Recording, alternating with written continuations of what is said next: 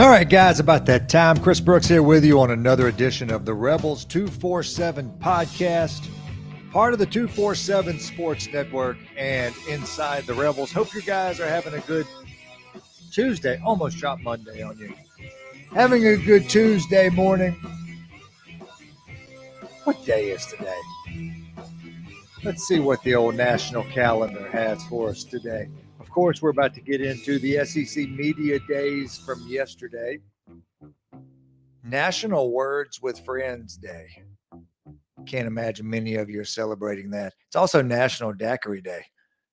For any of you that want to indulge in into that, hey, whatever whatever floats your boat, whatever floats your boat. National Words with Friends Day. Used to play that with uh, with the wife all the time, and uh, I'm very ashamed of this I mean, I, I I am a good speller, so it's not shocking I was good at that game. However, probably not as good as my wife thinks thinks uh, thinks I am. You know, occasionally, don't you have to look up a word? Don't you look up a word? I know you're breaking the code there. I mean, there's an honor system, but uh, I mean, you can't lose to your spouse. Can't lose to your spouse. But it's National Words with Friends Day. All right, now what are we going to get to today? Several things. I'm going to be honest. Going into the the SEC media day thing yesterday, it's not that I wasn't excited about it. You know, I have a tendency to be skeptical. I just have a tendency to be skeptical, especially with college football, and I can be cynical on occasion, and all of those things. And SEC media days, you know, you haven't gotten as much out of that the last you know several years you know, coaches give you a lot of coach speak and you know, we don't get the fireworks that sometimes we want, but the truth is when that got kicked off yesterday and then I'm on social media, at least it it feels like the season is almost here. And uh, man, if you can't be excited about the college football season and you're a football fan, I mean, something's wrong with that. Something's wrong with that. So as we went through the day yesterday and I'm reading quotes and I'm seeing, you know, the stuff that came out of SEC media days and and uh, and the quotes and just the happenings, I enjoyed it. It did. I did. I, there's a little bit of excitement that starts, you know, building and and you start talking. I mean, you're just talking football. And even if you're not watching football, you know, the next best thing you have playing football, then you have watching football, talking football. And we had that all day yesterday. And I have several things pulled up here to get into. Not going to be a huge recruiting show today. Um, I want to knock that out tomorrow. Still working on a few things, but it's not so much that. There is some recruiting info out there that's bouncing around uh, with several players at least wanting to make a decision before their senior season starts. So over the next month or so, you know, the next three to four weeks, there could be some some happenings here, some some big happenings. And I know this.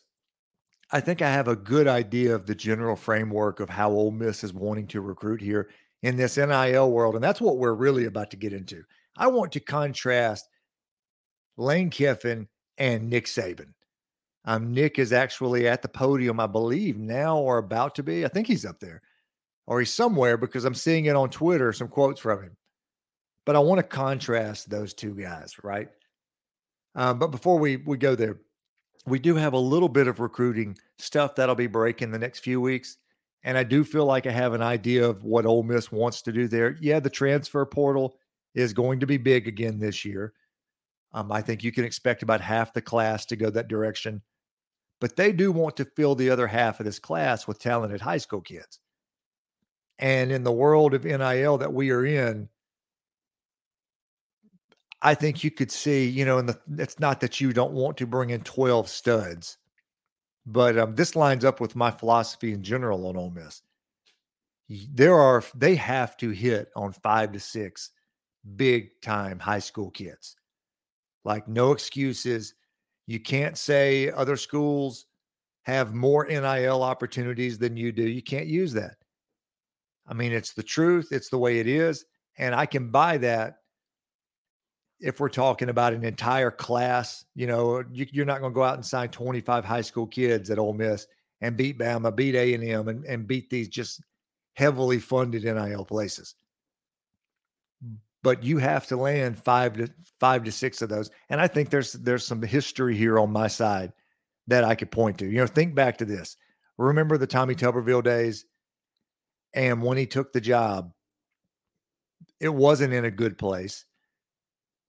But the recruiting kind of drug him out of it. And at the very top of that recruiting was maybe a half a dozen guys.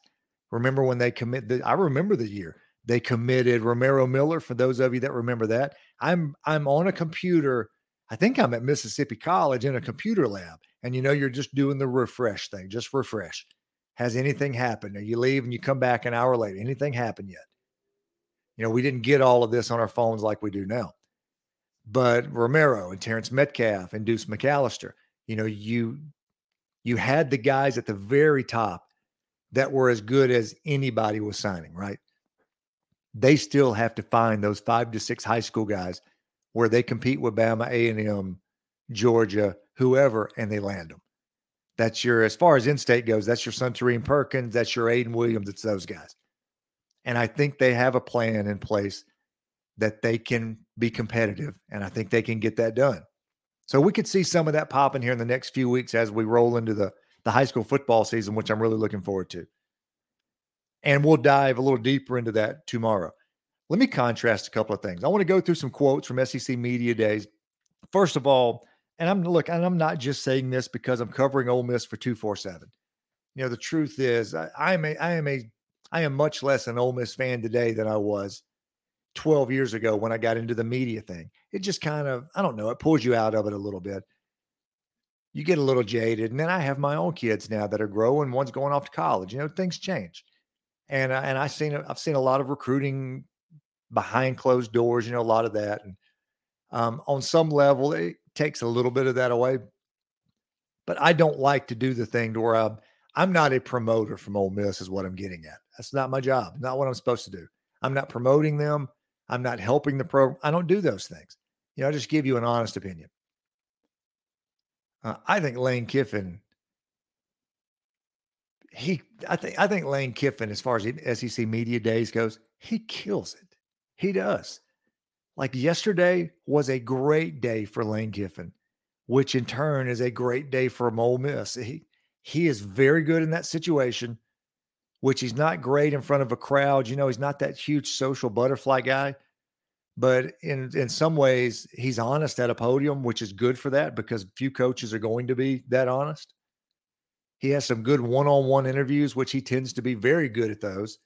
You know, the times that he sits with Finebaum, I thought he represented himself well yesterday. And I thought he spoke a lot of truth about what's going on in college football. But let me make this comparison. Okay something that's going on with all this NIL stuff. And then we're going to get into quotes about football and and exactly what he did say yesterday. Kiffin had this quote yesterday. One of them was You legalize cheating, so get ready for the people that have the most money to get the best players. And there you have it. Okay, look, that's all this is. The way this stuff is playing out in real time and like and i've gotten this from several places they're doing the same things or trying to accomplish the same goal. These nil funds might as well be your your payroll they might as well be your nfl you know whatever your salary cap is. Okay that's the way these things are operating whether you want to get into the semantics of it or not that's what this is it's exactly what this is and when he says you legalize cheating, so get ready for the people that have the most money to get the best players. And there you have it. He's just shooting you 100% honest. That's exactly what this is. But what I do find funny in some of this, the schools who aren't the blue bloods traditionally don't have the money that the large schools have. These guys tend to talk about this more. And then the blue blood programs with all of the recruiting budget money are the ones that are constantly downplaying it. You know, I'm looking at Nick Saban here. See if I can find that quote. I'll find it here in just a minute. I may have lost it. I'll, I will find it in a minute. Um, Saban had a quote. I can't find it directly, but I wrote it down. He had a quote along the effect that Alabama in 2021, their players were paid $3 million on NIL. So you have these larger programs that are constantly trying to deflect away from the money and the NIL. And there's smaller programs that don't have the funds are the ones that are talking about it more. It's it's ridiculous. Look, and I've mentioned this before. The only real change in college football right now is the transfer portal. Uh, we've always had NIL. It's just that was under the table booster money. And the schools that were signing most of the players were the schools with the boosters with the deepest pockets. That's not a shock to anyone. It's been going on for years, for decades. But uh, man, the, the guys at the top of this thing just can't look into a camera and shoot it straight. It deflect it. Look, what's wrong with even saying it? You know, I got on the Jimbo Fisher about this maybe a few months ago. Just say, yeah, we're doing everything by the book. We have people that want to support this. And look, not all money is going to the NIL fund. It's not like it completely cut out the under the table stuff and what's going on there. That it's still that's still very much a part of this. And the places that were already signing uh, a ton of players already, I mean, you're still going to get it. So it's not just saying if somebody said three million of NIL, well, all right, great. What about all the other? And maybe we get to a point one day where everybody's finally open and honest about talking about it.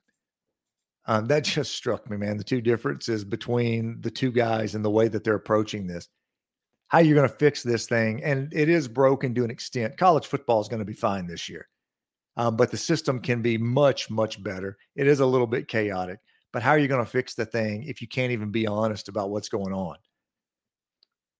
A couple of quotes from yesterday that came out of Lane Kiffin in terms of the quarterback battle said as far as the quarterback, Jaxson's coming in. He's young, just like Luke, just finished their freshman year. It was good to have those guys for spring. It's very competitive. We look forward to those guys battling it out and making them both the best that we can, uh, because a lot of times you need both, making them both the best that we can. That, that I think he's shooting you straight. You know, at one point I thought one guy might be significantly ahead of the other in the spring, but you still have to come out of it and say that, oh, this is a close battle because you don't want to lose one of them in the summer. You know what I'm saying? And uh, I don't think that's happened at all. I just don't believe either guy separated themselves for the other. And we're rolling into the football season and August practice with a completely legitimate quarterback battle that I think is neck and neck. Wouldn't be surprised at either one of them. And yeah, if you can have two that are prepared to play, uh, that that's even better. Um, this Kiffin on Michael Trigg. Michael Trigg, very talented player. Again, another young one that just finished his true freshman year. Had a really good spring game, has done some good things, has a really high ceiling. You know, I had um actually talking to my my kids this week, my boys, asking about the wide receivers and how that looks. And we got into a, uh, into a discussion on Michael Trigg. He's going to operate like a wideout this year. Um, that guy in the in the passing game is going to be big. We haven't had a tight end like that in a little bit. It's been a few years. Had a had some good ones, but it's been a little bit. And uh, hopefully, and even when we had them, I don't know if we necessarily used them that well. They're doing better in the NFL. But yeah, Michael Trigg is going to be a difference maker. Um, this is Nick Broeker. We have a lot of guys coming back. I think we returned four starters. Mason coming in as well is fitting in well like a glove with us. He's done a really good job at meshing in with us. There are a lot of new guys, but we are an older group and playing for a couple of years now. It's our time to lead the team. The offensive line is absolutely going to be better than it was, and one of the better ones we've had in, in a few years. Um, and honestly, maybe the excitement about this season, at least offensively, you could build it around the offensive line and the running backs. Um, Jonathan Mingo and what it's like to play wideout for Kiffin. It's a blessing to be a receiver for Coach Kiffin. His offense, usually you just have to play fast. You have to be ready for change every other drive, always cooking something up. You have to be ready as a receiver in the SEC. You just have to be detailed. Everybody has talent in the SEC. We're the best conference in the country. You have to make sure your techniques are right. Make sure you're in the right position, the right time. Nothing comes easy in the SEC. I'm pulling for Jonathan. I think that kid has big time ability. I think he has a lot of character. Uh, there's a lot to like about him. I thought last year was going to be a breakout year before he got hurt. And if he can pick up where he left off, he was trending that direction. And hopefully he's able to just pick up where he left off and and take it, take the ball and run with it. All right, last one here. This from Nick Broeker. What it's like to play for Kiffin. Yeah, there's a lot of swag about him. I think the biggest thing is he allows us to be ourselves. I really appreciate that. Kind of likes to be a player um, of the team, which is all I really ask for. There's a lot of different personalities, but at the end of the day, a lot of the players really appreciate that because we can all act like ourselves.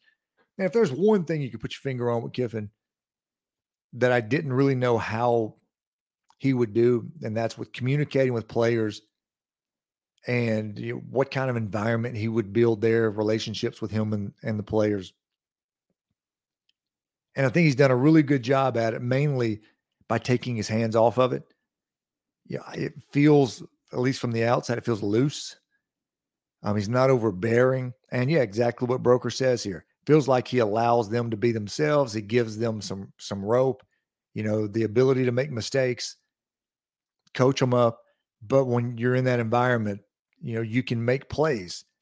Um, you're not scared to screw something up because it's going to happen.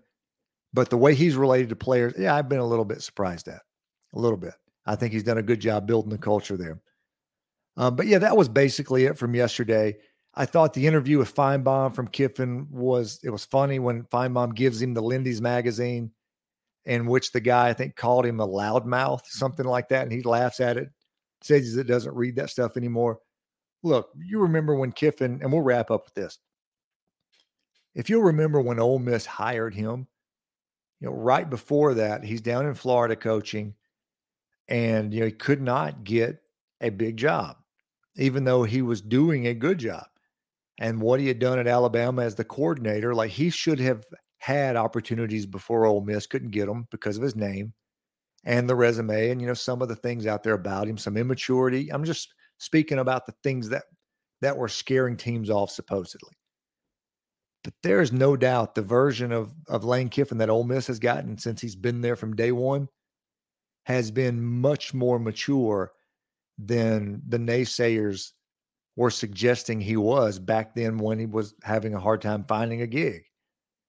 And he's been much more professional and all of those things. You know, he's been a much different version of what people thought he was going to be and you got to give him credit. You know, you learn from your mistakes. The guy's an incredible talent as a coach, but you learn from the mistakes and you get better. It's all you can do. And he's doing a great job at Ole Miss, but I thought he did well yesterday at Media Days. Appreciate the honesty. All right, guys, that's going to do it here on a Tuesday edition of the Rebels 247 podcast. This is Chris Brooks, part of the 247 Sports Network. We'll do this again tomorrow. You guys have a great day, and we'll see you then.